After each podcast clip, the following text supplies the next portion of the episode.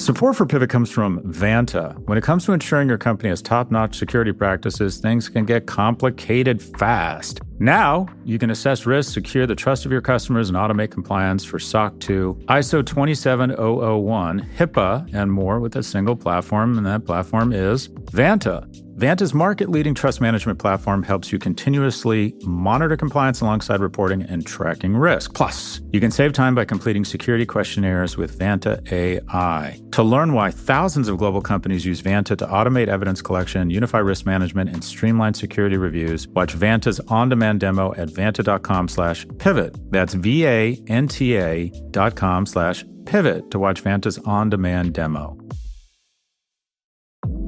Support for Pivot comes from Pendo. Pendo improves the apps your customers and employees rely on. Whether you're building applications for customers or managing applications for employees, Pendo can help deliver better experiences for your users so they can get more value from your software. Visit pendo.io slash pivot to learn more about how your team can use Pendo to start building better digital experiences. There you can also check out Pendo's lineup of free certification courses, 12 hours of in-depth training for your product management teams on topics from AI to product analytics to product led growth. That's pendo.io slash pivot to learn more.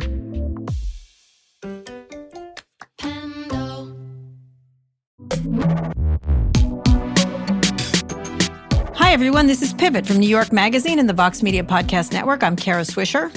And I'm here to announce that I am the first musical guest on SNL that has erectile dysfunction. It's out there. It's out there. talking about that. You it's hold time. on to the because uh, we're going to get It's to that. time. But Kara was right. But anyway, we're going to get What to were it. you We're right about? to. I mean, you're always be- right. He wouldn't be were you supposed to terrible. You said he'd be terrible. What a victory for you. He wouldn't be good. terrible. He was actually good. He was actually good. Um, you, uh, hold on, hold on. Let's Wait, let's what? just put a pin in that. I promised myself I wasn't all going to talk about. put a pin this. in it. Put a pin do in you really think? Do you re- okay? n- Not he. Do you think that was a good show? Yeah, I do. For them, I watch it all the time. So yes, yes. You thought that was a Let's get to it in the big story. We're not going to talk about this yet. We're not going to. Okay, we have other things. Uh, uh, uh, so just a couple things that are going on. Obviously, Okay. uh, the first one, the Pentagon is considering pulling a plug on the Jedi Cloud Computing project. It's been fought Mm-hmm. over by Amazon and Microsoft for years. Donald Trump seemed to have put himself in the middle of it, pulled it away from Amazon, went to Microsoft. Both very qualified companies, but Donald Trump sort of tarnished it, and now Pentagon's like, "Oh, I don't want to pick. It's been too tainted." So, what do you think? Nothing is more oppressive than a weak and feeble government. We're unwinding four years of incompetence. Mhm. And it's a shame because you pointed it out. This is important work. And yep, important work. So it's it's just delayed our ability to respond to to threats. Um, so and they're going to end up probably having to redo the whole thing. Yeah, Uh, exactly. I think they they were like hands off. We don't want to defend Microsoft because Trump sort of weighed in there. It's all dirty and we have to redo it. It's a redo. It's a redo. Same thing with this major gas uh, pipeline in the Northeast was hacked by ransomware over the weekend. This is a Mhm. common thing that's happened to ho- hospitals and other things. The latest attack was prompted prompted the Biden administration to hold an emergency meeting whether to strengthen executive orders protecting federal agencies go far enough. This is another mess. SolarWinds came during the Trump administration, which was a huge hacking of the federal government and others Yeah. via this other software. It was sort of a, it's hard. We had Nicole on to talk about it. But again, this, she talked about ransomware and these problems. Um, and here it is again. So another cleanup situation, cleanup in aisle two, I guess. Yeah, this is. I mean, I know it's several small businesses that have been. Um, I don't know the term is. They they their systems get locked, and then they get an email saying, "I need eighty thousand dollars in Bitcoin." And the the scary part is a lot that a lot of them I know end up paying it, and it's weird. I, I it, this will have a lot of impact. These are proxy wars, right? Mhm. So, uh, a it- there's great money involved, but b if you're China or Russia and trying to weaken um, trying to weaken your perceived enemies at a very cost effective level, cyber terrorism is the most effective weapon ever developed. Yeah. Um, or you know cyber warfare, and also it doesn't lead to nuclear war. I, I don't care how big the cyber attack is; it's unlikely to escalate uh, Yeah. to to to actual bombs or missiles, and so it's it's very frightening. I uh, fortunately, I think we have a lot of smart people on it. The other thing is, I think it ends up being the Achilles heel for crypto because the currency of exchange around Mm-hmm. Ransomware and and um, even money laundering is turning out to be crypto. And I wonder, and it, it, it, this might be the the red herring or the excuse the government uses to step in and regulate this. Mm-hmm. But this is all tre- the currency for this type of crime is usually is is usually the decentralized nature or advantages of crypto. Yeah. What yeah. are your thoughts? Well, I think it's just look. The, the, the, I think the, there's a lot of problems here with all these vulnerabilities that we have, and I think it wasn't maintained. And Trump mm-hmm. fired all the people that were involved in it, uh, the good people, um, and so we're picking up. You know, right as we're having all the the U.S. was responsible for a lot of these people to be able to have these tools and mm-hmm. and things like that. We have a very porous uh, country in lots of ways. We're very op- able to be attacked. We were very good yeah. at attacking.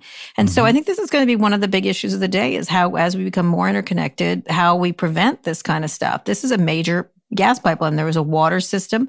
Some are ransomware. Some are for hacking. Some are for intelligence. Some are for just money. This group says it's only for money and it only does, it seemed, it had like a list of like ways they do this. It's, it's still a crime basically.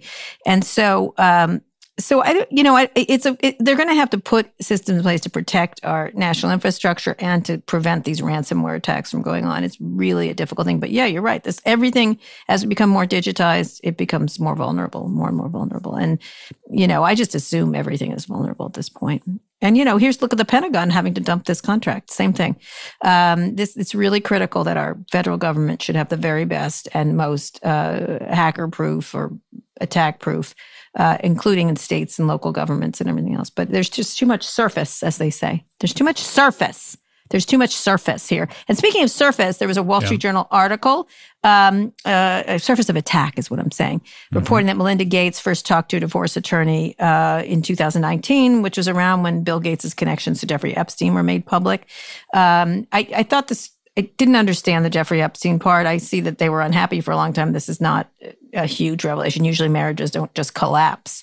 Um, and 2019 wasn't that long ago. Um, and maybe the pandemic interrupted. A lot of people are getting divorced during the pandemic or have decided to and escalate. You know, it escalates already existing problems. But I thought the connections with Jeffrey Epstein at this point are very tenuous at best. He he visited him for sure, knew him, went to the house, uh, but still, I just I don't I find it a strange article.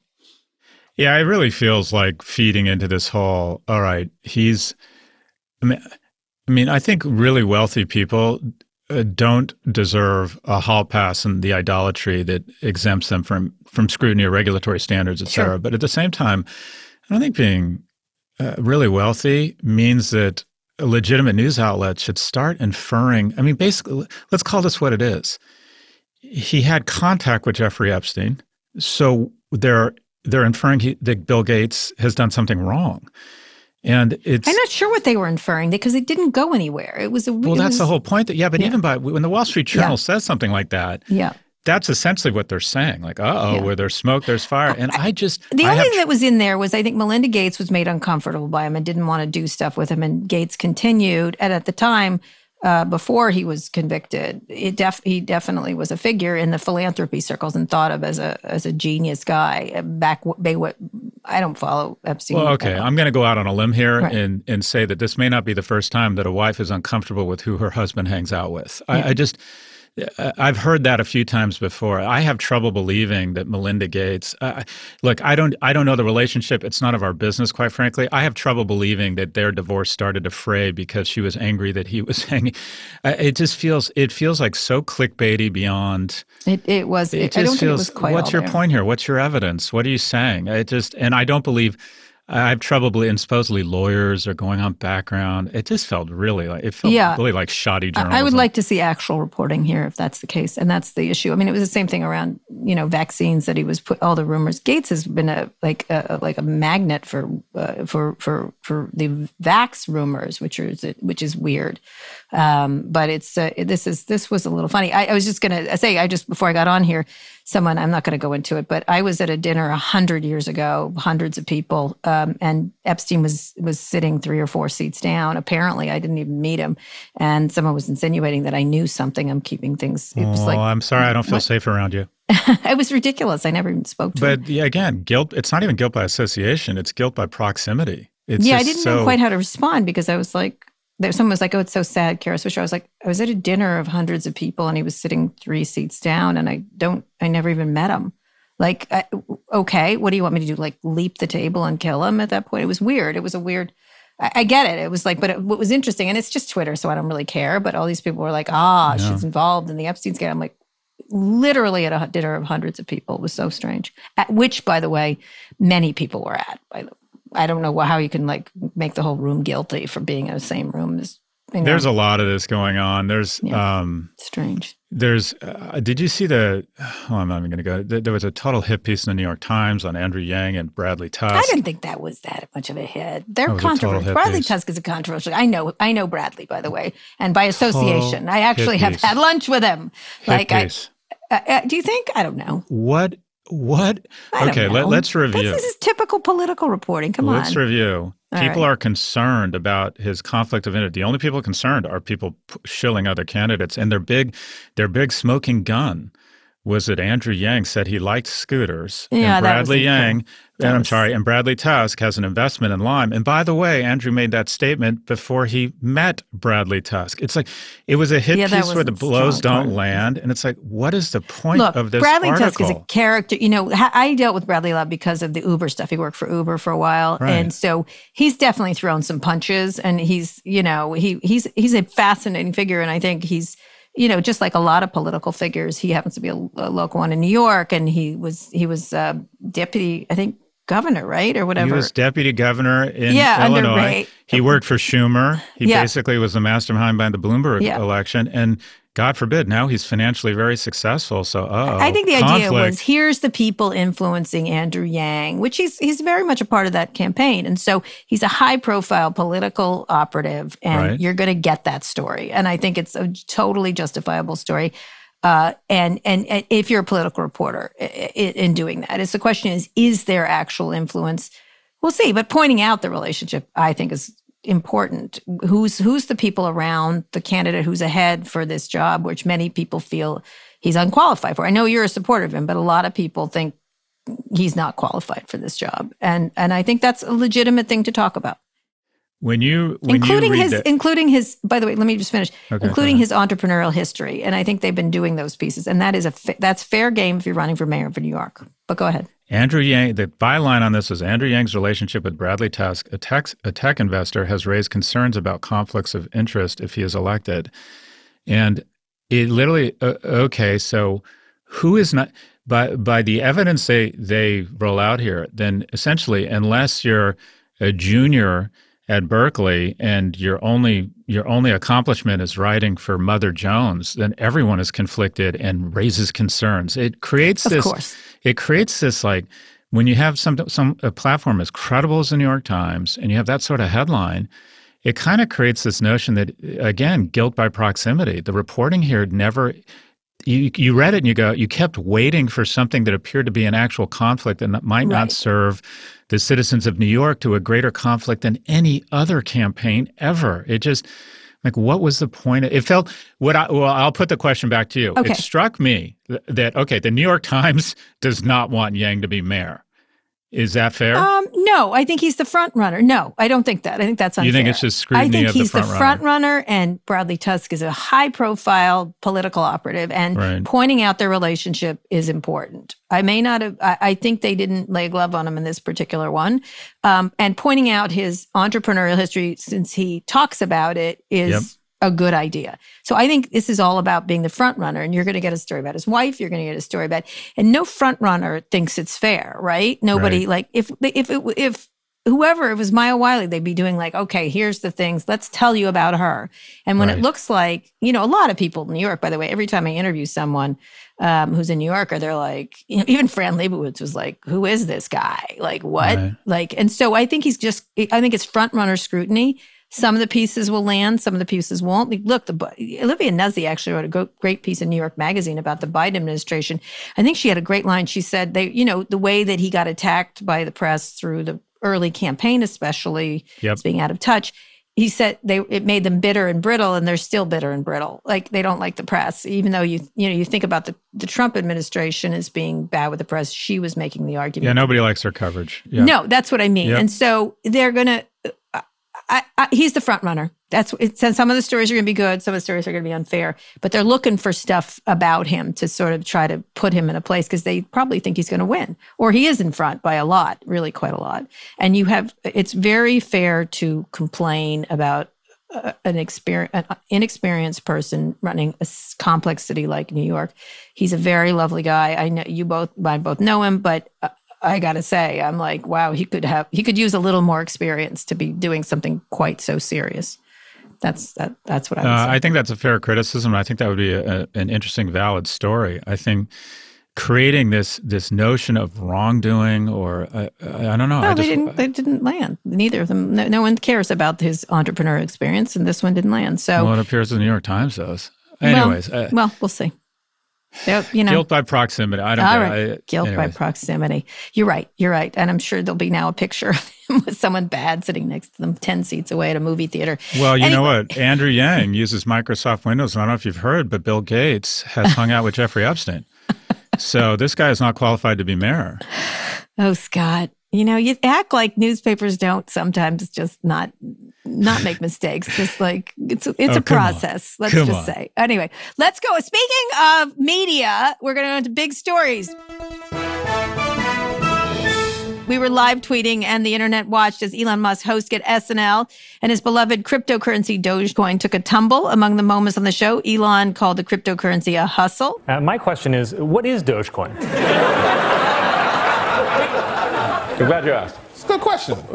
Well, it's the future of currency. It's an unstoppable financial vehicle that's going to take over the world. I, I get that, but uh, what is it, man? I keep telling you, it's a cryptocurrency you can trade for conventional money. Oh, so it's a hustle. Yeah, it's a hustle. Why did you say that, man? That sent the steadily climbing stock tumbling, crashing by 30%, although uh, the crypto uh, token is still up more than 10,000% in price this year. Almost immediately after Elon Musk made uh, his first appearance, Robinhood was forced to pause all crypto trading order updates. As a reminder, Robinhood had to make a similar pause back during uh, the GameStop uh, frenzy. But then the next morning, Elon tweeted that his space exploration company SpaceX, which has contracts with NASA, is still launching a satellite called Doge One on a mission paid for with Dogecoin. By the way, this month the House passed a bill which is backed by crypto lobbyists to create a working group to regulate digital assets, which they should be doing. I don't really care who backs it. So, what do you think, Scott? He was somewhat funny, correct? You were expecting disaster as as we can go to our tape. No, I wasn't expecting a disaster. Look, I, I think this, I think it's a huge win for him. Yeah, um, talk about why you think this because you you were you were critical of this appearance. You were. You uh, look, if you had Annie Leibovitz photograph your daughter's bat mitzvah, mm-hmm. little Rachel is going to look gorgeous. It's going to be great for the family and Annie Leibovitz's oh, reputation oh, goes down. So in this instance, Rachel is Elon Musk, and Elon Musk. Eh, Saturday Night Live. Think about SNL as a concept. Okay, all right, okay. For 41 years, it mm-hmm. has been one of the greatest amalgams of creativity, writing, set design, yeah. courage, intersection between politics, society, and economy, yeah. venue. I mean, I watched the A Team for two years. I've watched uh, Happy Days for five years, Breaking Bad for eight years, Game of Thrones for eight years, and Meet the Press for 20 years. And I've been watching SNL for 40 years. What yeah. they have pulled off, Indeed. the talent Lorne there, Michaels. The talent there is extraordinary. Yeah, it's Lorne Michaels. Annie, Let's give him this. But Lorne w- Michaels. When Annie Leibovitz shows up to mm-hmm. Rachel's bat mitzvah, Rachel's going to look great. So okay. it was a huge win for Elon Musk. I mean, they, this was like talk about likability police. Like, I have Asperger's, and here's my mom. Right. I mean, uh, okay, I thought he was going to talk about his new book on gender balance and personal loss. I mean, it was like literally, it is huge. He was very fuzzy. He was warm and huge, fuzzy. Huge yeah. Huge win for him. Quite frankly, it was the I think charming it was a, part of Elon. Let's be clear. There's lots of parts of Elon, you know, and he managed to make poke fun at himself. He's the richest guy in the world. Time. He had a, he had a good time. It was he a could, uh, look. It was a big W. Wore a mask. Did you see that? I was like, I wow, was shocked barn door The horse. guy who said the guy who yeah, said in March no. of last year by April cases would be at zero, and that the whole panic over the pandemic was stupid, and yeah. called called stay at home orders Agreed. fascist. Anyways, a huge win for him. He came yeah. across as likable. I thought he was funnier than you he was the least funny person who's ever been on that program, and he's probably the funniest guy. He's absolutely the funniest founder of an automobile company. Yeah, yeah. He's Uh, he's funnier than. Let me just say what I I was saying was to you last week was Yeah. he's a very funny guy. He's actually compared to a lot. Most of these people are humorless. Elon is No, not. he's got a good sense sense of humor. He I just does. think it's, It- it- it's it's juvenile at some points, but it's actually he did. He was what I kept thinking was, huge oh my him. god, he put on another costume, yet another costume. Like he was game. He and you know that it looked like he was game for it. enjoying himself. Yeah. Good for him. It was Yeah. a nice moment. I thought it was really nice with his mom. Yeah, Um, but I don't. I, I think the Asperger's loser. thing. Yeah. Yeah. Uh, no getting around it. A win for him. A win for him. All right. So, what do you think about his? The only thing that I that I called attention to was when he said to the moon, and I think he was. He was. There's a lot of different memes going. on. My son informs me, but um, do you think the SEC will investigate that? I don't think so. I think I don't. I don't. not- no, I don't if the SEC will to put on. investigate. The the thing. The uh, that was a The totally hustle was a joke. He could say it was a joke. the t- the the there wasn't a everything about that show was forgettable. The thing we will see over and over in hearings is when Elon Musk said it's a hustle. Yeah. And if you look at the volatility of Dogecoin in the last week, it doubled. And we're Yeah. talking about an increase in 30 or 40 billion dollars in market capitalization. And then and then it peaked that day and then by the time weekend update came on, it had it had like lost the value of Clorox. I mean, it went down 20, 30 billion dollars. And so you, the question is, but it's free speech, so I don't know how you go after him for that. If if you know he's creating to a certain extent that one of the criticisms of Dogecoin is it has no business use, but at the same mm-hmm. time, if he starts launching ro- rockets and people pay in Doge to launch their satellites, mm-hmm. it, that creates a business use case. I think he's there's it was a joke. He could say it was a joke. I don't know what else to say. I think it was a win for him. He looks, you know, think about it. I was just, someone asked me who We're talking what about other his appearance, not yeah. Okay. what other person could pull this off among the billionaires? You know, Bezos maybe. Mark Zuckerberg has been on SNL just for a second when he oh, stood Oh, has? next to Jesse Eisenberg during the social network. Never Yeah. could do it. Never Yeah. could do it. You know, Tim Cook, forget it. Jobs is the only one who I think could actually pull it off. That and he's not living, obviously, but uh maybe Gates because he's such a you know goofball like kind of thing. But I'm trying to think of like who would be any good. Sergey Brin. Well, yeah, but Only that's the point. The point is this He's an influencer beyond. The point is when you have David Chappelle or you have Adele, you have incredible artists. Mm-hmm. The, the, there's this nitroglycerin of creativity and art and artisanship that is fantastic. I think when you bring on Donald Trump or George Steinbrenner or Mayor Giuliani, I think it's great for them. I don't think it's great for the show or it's great for comedy. But anyways, I don't think this was bad for the show. I I don't think it was bad for the show. it was I a think big part of the conversation. A big Yep. part. I think they got a lot. I'll be very. Have you seen the ratings? I'm very curious what the ratings are. it's the third were. highest rated show of the season, besides Dave Chappelle and one others. I can't Third highest rated show of the season. Got it. Yeah, good for it them. It did very well. It Hey, did uh, very well. Smart for them. The PR team at, at Tesla and Elon Musk should be feeling very good about themselves. I thought it was Yeah. a big win for him. Yeah, agree. Okay. All right, Scott, let's go on a quick break and we'll be back to talk to reporter and author Brad Stone about his new book, Amazon Unbound. And we can ask him if he thinks Jeff Bezos will now go on to SNL as the next billionaire.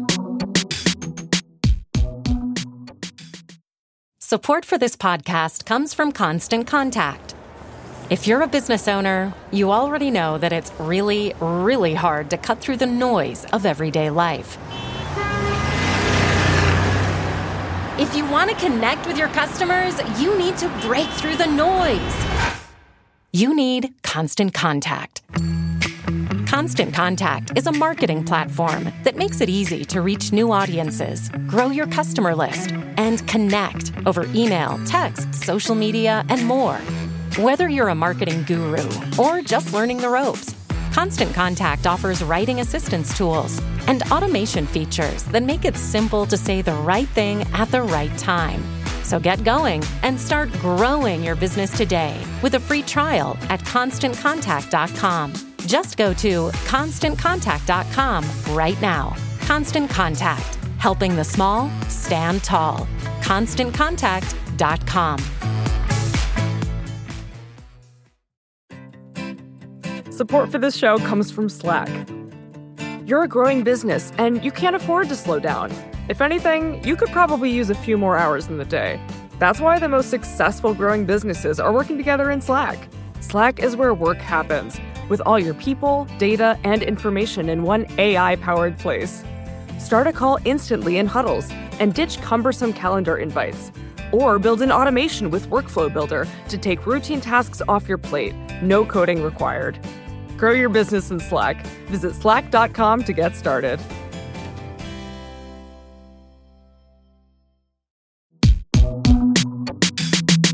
Okay, let's bring on our friend of Pivot. Let's move on to another billionaire. Uh, Brad Stone is the author of the new book, Amazon Unbound. It's out this week. He is senior executive editor at Bloomberg and, of course, wrote the book, The Everything Store, which was the first part in this probably multi part series that Brad has been doing. Brad, welcome to Pivot. Thanks, Kara. So, I, w- tell me about this. Obviously, you were going to do a sequel because things. W- when did Everything Store end and this begin? I just I don't recall. What was the when last we saw Jeff Bezos? Essentially. Yeah, I'm a glutton for punishment. Um, the the Everything Store was really about the first 15 years of Amazon. It came out in 2013, but really mm-hmm. it's the rise during the dot com boom, the near death during the dot com bust, and then the remarkable reinvention with the Kindle and AWS and Prime, which kind of brings you to 2011 or so. And and obviously over the last few years with Alexa and with Prime Video and with Jeff's remarkable uh, transformation into a master of the universe and the subject of tabloid interest, I thought there is more of the story to tell. All right. So what? So what was that? What was? What are you thinking about the next iteration of Bezos um, away from Amazon and that that period of time now in this? Why are you calling it Amazon Unbound? Well, um, un- what I mean by that is sort of unbound um, from the kind of normal rules of gravity that seem to mm-hmm. impact most large businesses. You know, the bigger mm-hmm. you are, the more complex bureaucracy, the less likely you are to invent new things, the more boring you become. And Amazon has been kind of immune from that, right? Um, with all, all the new stuff and with the massive acceleration of its core business. I mean, the, the first thing that I realized as I set out to do this was the the even the core business has started to grow faster over the mm-hmm. past few years, and mm-hmm. that's because well, for many reasons. But um, you know, the delivery centers are closer to our homes, and they they're doing their own transportation, and they've been able to keep prices low. Um, and you know, so Unbound it it, it kind of conveys you know how special the business is, and a kind of invincibility, which has been you know great for fans or investors or customers of the business, and kind of terrifying for everyone else. Scott. So, uh, uh, Brad, always good to uh, be with you, talk to you. I'm a big fan of Brad's. Anyways, the um, uh, it isn't Amazon. There's a lot of interesting things, and you write about this. This kind of regulatory arbitrage, where they've decided that you know they want all of the upside of selling these products and the revenues, but they don't want to take responsibility for it. There's a lot of interesting cases right now saying, well, if you sell stuff, you're responsible if the hoverboard blows up. Isn't isn't that kind of their or one of their their superpowers here? Yeah, it's a it's a theme running through the book, and obviously our, our you know your your guys's and our coverage of all big tech. And you know at facebook they put it you know move fast and break things. And jeff was always like move fast and don't break things. But you know the fact is that they built systems really self-service systems to get operating leverage. And that was the marketplace where any seller could just sign up and start mm-hmm. selling or or the transportation network where any driving. Any small delivery company could sign up and start delivering packages. And what you saw in both cases was, you know, kind of havoc resulting. Yeah, the exploding hoverboards, but the knockoffs, just an onslaught of activity that came from overseas, often from China, where costs could be lower because sellers were closer to the factories. And then Amazon slowed down and tried to build systems to account for all this and to create a little bit of friction. But of course, it was too late, and that's why you look at a, couple, a period of a couple of years earlier uh, last decade where you know people were buying. You know, th- there was real chaos in the marketplace and real chaos in the delivery network. So it turns out that Amazon isn't all that different from some of the other big companies. No, it's exactly. It's just midst. it's just things, not speech necessarily, or things not propaganda. I would say the state right that makes the stakes even higher because it's the physical world. But as we saw with you know Facebook and Google, the stakes there, eh, dem- the integrity of democracy are, are just as high. But certainly, yeah, there was a lot of impact from Amazon's very rapid growth. So, can you talk a little bit about this transition that's happening now? He gave his last letter, right? And he was talking about where is he? He stepped away from Amazon for several years, I think, or there the, the, it was being run by a lot of these same people who are now going to be leading. So, talk sort of sketch out what it's been like and he sort of returned during the pandemic a little more uh, actively, or maybe I'm wrong about that. That's what I understand. Um, can you talk a little bit about what it's been like the past couple of years and how he's sort of obviously moved away from it slowly? Yeah, I mean, I, I sort of chart this path in in Amazon Unbound where yeah, for a couple of years, he was really actively involved in the new businesses, really mm-hmm. micromanaging, mm-hmm. you know, the Amazon Go stores and Alexa and Prime Video. He would call the teams in there to roll, run through the documents for what shows and movies they wanted to pick up. So really hands on in that respect. And in the larger businesses, kind of letting Andy Jassy and Jeff Wilke, who left the company, uh, roll with it. Um, but um, in terms of uh, you know that was inconsistent. I have this great scene in 2017 where during the OP ones he comes in and blows up the core business because he determines that the retail business is is is relying too heavily on advertising and he wants to see them mm-hmm. profitable in their own right. But you're right, Kara. In in 2020, he really did come back in a major way uh, in terms of the pandemic response. But I think that that antitrust congressional hearing where he had to appear alongside Tim Cook and Mark Zuckerberg mm-hmm. and Sundar was pivotal. Jeff does not want to spend his time answering those questions, right? Yeah. He wants to float above it. And I mm-hmm. think probably, you know, that had a lot to do with him handing over the reins to Andy Jassy, but saying he's going to stick around to continue to, you know, he loves to be an inventor, like Taylor mm-hmm. Swift loves to be a songwriter, right? Yeah. We don't yeah. they don't necessarily get to pick that, but he yeah. wants to be an inventor and that's where he wants to spend his time. Brad, you you know Amazon as well as anyone that's not working there. Tell us something we don't know about Amazon or make some predictions about what businesses they're they're going to be in that they aren't already. Well, first, I just want to say, Scott, that I'm excited for you to read this book because you cameo a couple of times.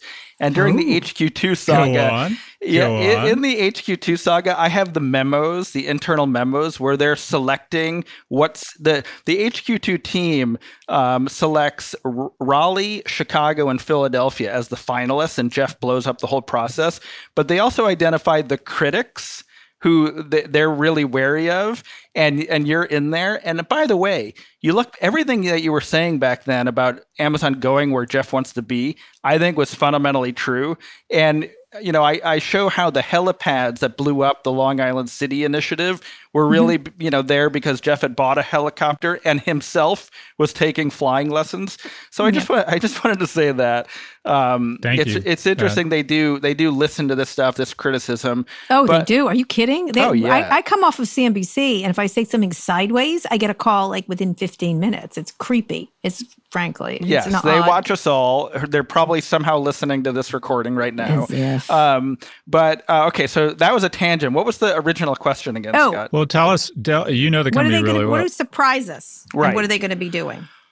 Well, they've got a couple of high stakes initiatives that Jeff hopes can be you know sort of meaningful growth opportunities one is this project kuiper which is satellite internet access um, i'm sure he thought blue origin could send those amazon satellites into space but blue is is tardy and and its orbital rocket is behind. So they did an agreement with ULA but of course this is in big competition with Starlink from SpaceX and those satellites all are, are already in space. So you know, Amazon is is a latecomer there, and then healthcare is the other big initiative, and mm-hmm. they are showing some promise with some of these um, telehealth initiatives that started out rolling out for employees uh, that are now opening to the employees of other companies. They have some in person clinics they're trying out. I believe it's in Texas.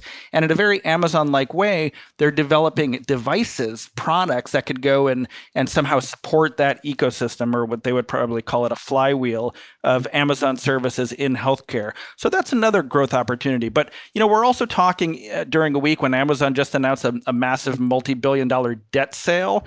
And the mm-hmm. reason Amazon does that is is for well the money is cheap and it's for expansion. So yeah. more mm-hmm. fulfillment centers more countries more aws data centers and that's really about intensifying the rather large advantages they already have. So the easy bet is that amazon is bigger. It's, it makes more of an impact on on physical retail. We'll probably see more actually amazon supermarkets in mm-hmm. the future. Um, perhaps other kind of what retail about, supported what about their own uh, own transportation systems? That's been yeah. back and forth and back and forth. And just so you know, the JEDI contract that's separate. You know, the JEDI contract that Amazon was trying to do, AWS was trying to do, now is now they're going to suspend that and probably redo it again, which is good news for Amazon because right. they had lost it.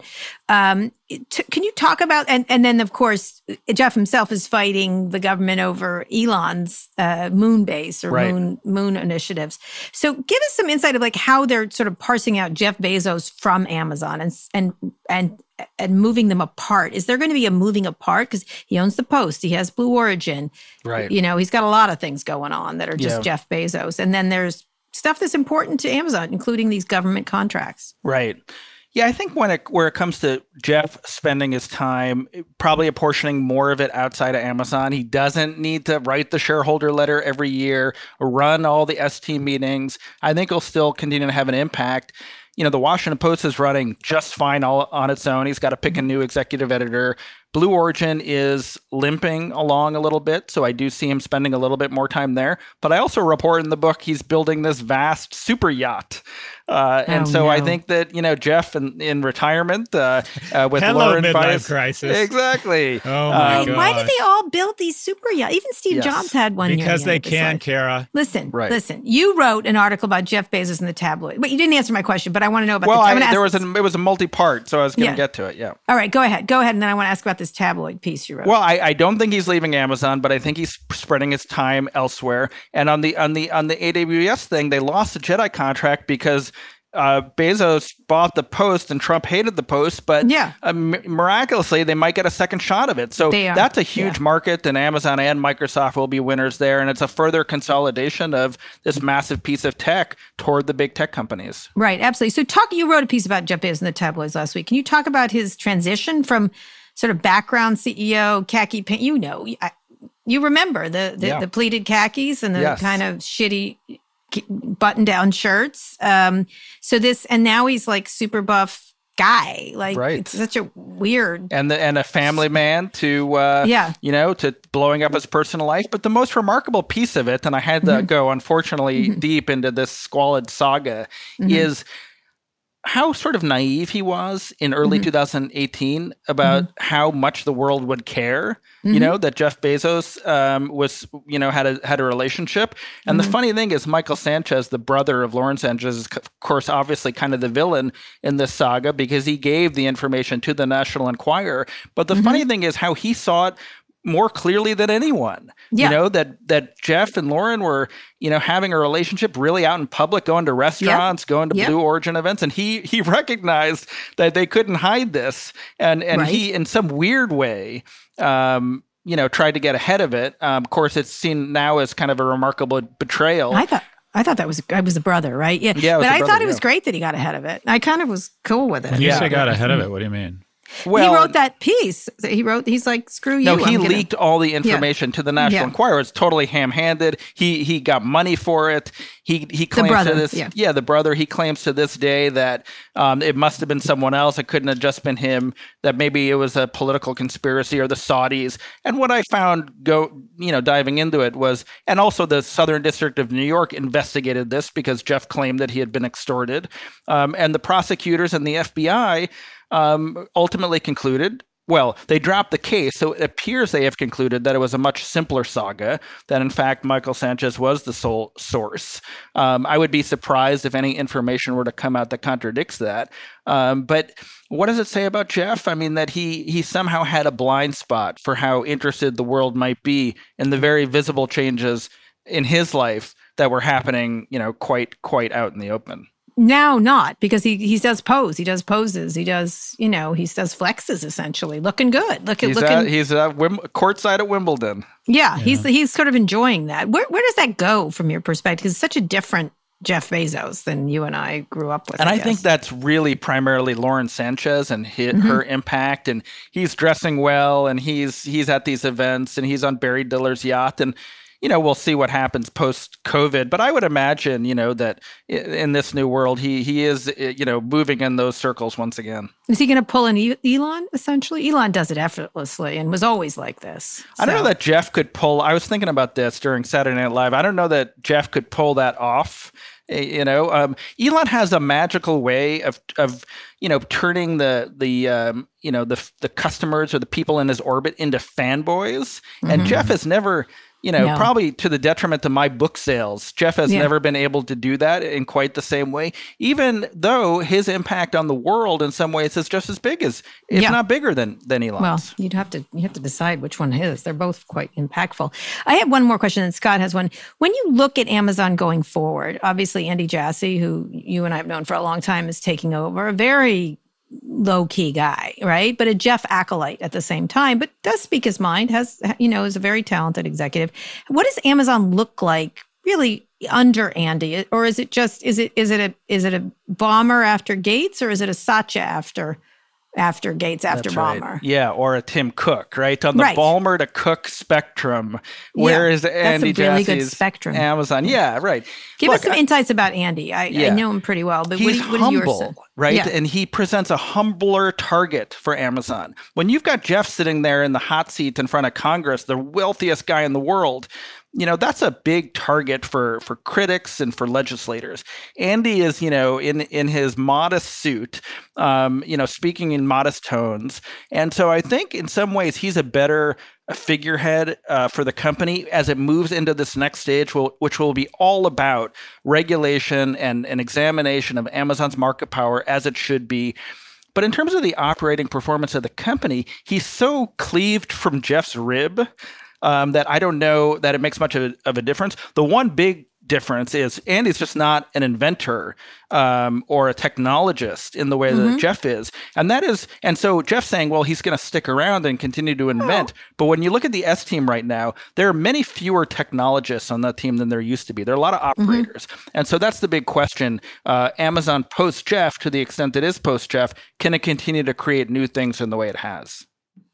Scott? Oh, I get to ask for a question now? Brad. I Yes. get to a- actually ask a question? Oh my God, stop it, you big baby. You think Go I'm ahead. your Andy Jassy, don't you? You You go out, you get pumped, you build a big fucking super yacht, and I get to run the cloud division. She said that you, you were her Steve Ballmer, actually. Do you see what I have to put up with here, Brad? I do. Okay, I, I anyways. know.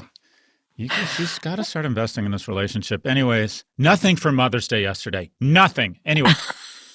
okay. Do you think Amazon should be broken up? And if Oh, so, yeah, do you that one. think do you think it'll happen? Yeah. That was a good question, Scott. No, That thanks is so a just good compliment question. you. I mean, Thanks I would much. let me because What's going to happen? right because I'm not, you know, I don't see myself as a sort of, you know, advocate either either way. I let me answer it this way. I think the the the case is so much more difficult. When I hear the the critics, um, you know, the the main street advocates out there, you know, talking about Amazon, I I, f- I sometimes feel like they do not understand the complexities of this business, right? Mm-hmm. They don't understand how competition works on the internet the fact that Amazon operates in these vast markets with a lot of competition. Shopify is on fire right now, in large part because of Amazon's failures with brands. Um, e- enterprise computing is huge. Microsoft and Google are major competitors. So I think it will be really difficult. And when you when you listen to the hearings, the quality of the discourse and the questions isn't all that high. So I think the impediment to breaking up Amazon is that it's enormously complicated. Frankly, uh, they should all read my book and listen to this podcast to understand the, the issues better. Um, and you know, and and so it's really hard to get there. When you look at like the slam dunk case that they once had against Microsoft, and Microsoft has never broken up, I don't think Amazon is broken up uh, unless it's voluntary. So, unless it's voluntary, until Right. they Unless do. they do it and do you see it being voluntary? Not anytime soon because they just have no interest in that kind of financial engineering. And Amazon, core Amazon, derives so many advantages from AWS. For example, Alexa is really an AWS product. Its brains are in the cloud. That was the intuition that Jeff originally had. Uh, so no, I don't see them ever voluntarily doing that. But you know, um, a couple of steps down the road, when, when maybe Jeff steps away, and if investors are really clamoring for it because the the stock price has stagnated, then you could you could kind of see it in a different era, but not anytime soon. All right, but what will happen to them? What's their biggest threat? Their biggest threat is well, the regulatory attention, even if it's not a breakup, you know, is can lead to all sorts of distraction. That's that's number one. Number two is you know we're seeing a lot of turnover in the higher ranks of the company because the stock price has gone up, maybe mm-hmm. because of some disillusionment with, you know, Jeff or the fact that he's stepping aside, less excitement there. Um, it's an idiosyncratic place, so you need people who understand how it works, and and I think the turnover is is is a problem. And then and then just the chaos that comes with being a huge retailer and the fact that there's there's still so much you know chaos in the marketplace and the fact that the search results are clouded with ads and private mm-hmm. label products it opens up room for disruption and that's why shopify has had so yeah. much success and maybe even facebook marketplace so I, I do think you know just sheer competition is always going to be a danger to amazon interesting what's your third book called well, um, this was actually my fourth book, Kara. Um, no, I know what's your third Amazon book called. right. What's that. the third Amazon book called? Yeah, Amazon the Fast I, and the Furious. I, I, you know what? Kill President me now. Bezos? Kill me now because President I cannot. Bezos? I oh, can, dude, you I are cannot imagine this, that. You are you writing so this whole call to. Amazon. Like, this oh my god! Is, it's not if like AOL uh, where it just falls apart. I don't have any options. If this is uh, the Empire Strikes Back, then you know Return of the Jedi. But but you know, no time soon. I need I need to decompress. Yeah, but what would it be if you had to guess? We're making you be a Professor yeah. Galloway here. Yeah, return. What would it be? President Bezos? Yeah, it's hard to imagine him as an effective politician. I think what happened with this book is enough time went by, and I was very proud of the Everything Store that I thought I need to update my history if I want it to continue to be definitive. And if in 10 years I feel like there's much more of the story and it's the, you know, Bezos comes back in some dramatic way or has another chapter or saves us all from climate change, then you know there's going to be a better story to tell.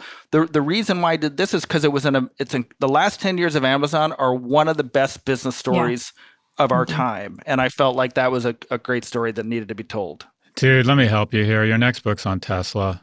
Just stop it oh. already. There have been many me, great books, me, including my colleague Ashlee you, Vance's. Yeah. Let me help you command the space you occupy, my brother. Your next oh book's oh on Tesla. God. All right. Well, thank you, Scott. So nice. I look forward to you helping, helping each other. Yeah. Two. two guys just two just we met on a super tech, yacht two tech bros bros helping we met on a never super happens yacht. never super anyway brad good luck with this book hey, brad is a wonderful writer this will have you sold it to hollywood all these things yet uh, that has not happened yet, uh, Kara. Oh, it may yet. be that Jeff is too powerful. Oh, that's if, true. If you want advice on how to go to LA and get nothing done, I'm your man. Okay. Great. All right. Again, his first book was called The Everything Store, and his new book is called Amazon Unbound. It's on sale today. Is that correct or now? It's on sale, yes, Tuesday, okay. May 11th at okay. your lo- at your friendly local bookstore. That's when this appears. All right, it's on sale now. All right, Brad Stone, Thanks, as usual. Brad. Well You're done. a class act in Thanks, guys. tech journalism. Thanks. Take care, brother. Okay, Scott, one more quick break. We'll be back for wins and fails. Support for Pivot comes from Hidden Layer. It seems like everywhere you look, industries are turning to generative AI. We talk about it a lot on this show. Businesses can generate more ideas, answers, connections, solutions, and momentum. But at the same time, security teams are forced to slow down that progress so they can make sure AI adoption is safe and responsible. Hidden Layer's AI detection and response platform secures generative AI and large language models from malicious attacks, leaking of confidential information, and intellectual property theft. Hidden Layer helps you generate more by enabling seamless, secure generative AI. Here's how it works AI detection and response protects businesses from potential attacks by monitoring and analyzing the inputs and outputs of their generative AI applications, blocking harmful transactions, and alerting security teams in real time, allowing organizations to accelerate their AI adoption with speed. Customers in finance, technology, healthcare, and even the U.S. Department of Defense trust Hidden Layer to protect their AI today. Plus, Hidden Layer was named Most Innovative Startup at RSA, the most significant cybersecurity conference in the nation. With Hidden Layer, go from pause to possibilities. Generate more with Hidden Layer. Visit hiddenlayer.com slash pivot to learn more about Hidden Layer's AI detection and response solution.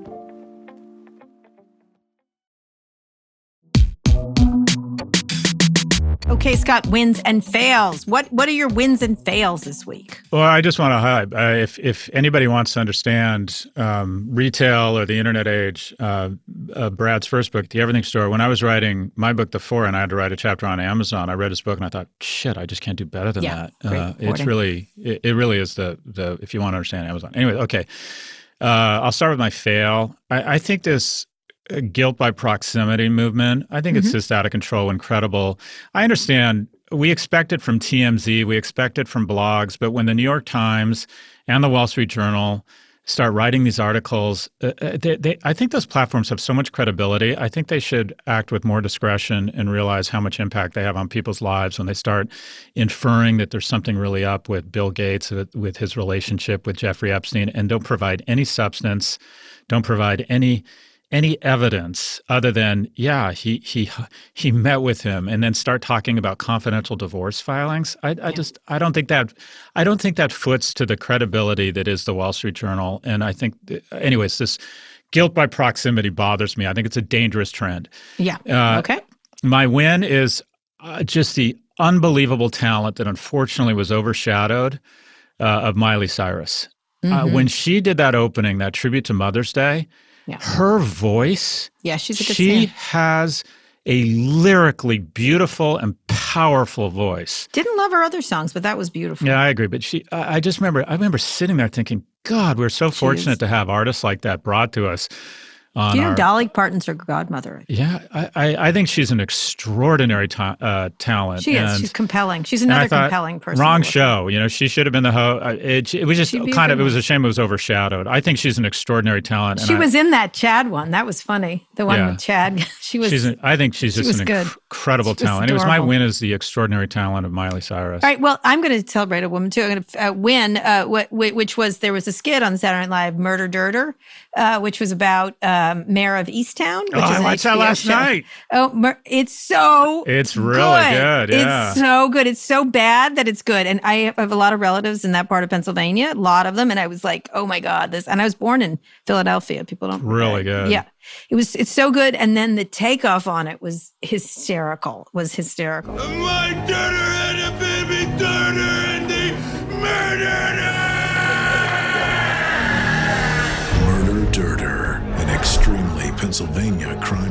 Yeah, that was the funniest part. Murder, murder. Don't put your My Wawa hoagie on the murder yeah. victim. you know what they're doing? They're doing murder. what The Undoing is really good at. They they they are so cagey. Those writers are like, did it? Who every ten minutes, every ten minutes, you're like, oh, he did it. Oh wait, no, no she did, did it. Oh wait, he did it. I know. Which they one do you set think up all these people. They're like, this is not over. So it's three more episodes. But who do you think did it? Um. Well, I'm hoping that, that it's the priest and that we continue to cement the reality, which is the greatest institutionalized the pedophilia that is the Catholic Church. I said, the, I think that, the boyfriend. I think the boyfriend. You think the there boyfriend? could be two. It could be the priest killed her, and the boyfriend is the one hiding the ladies away in the in the bar, kind of thing. I'm going with. Um, I know this is going to be weird. I'm going with the daughter. What?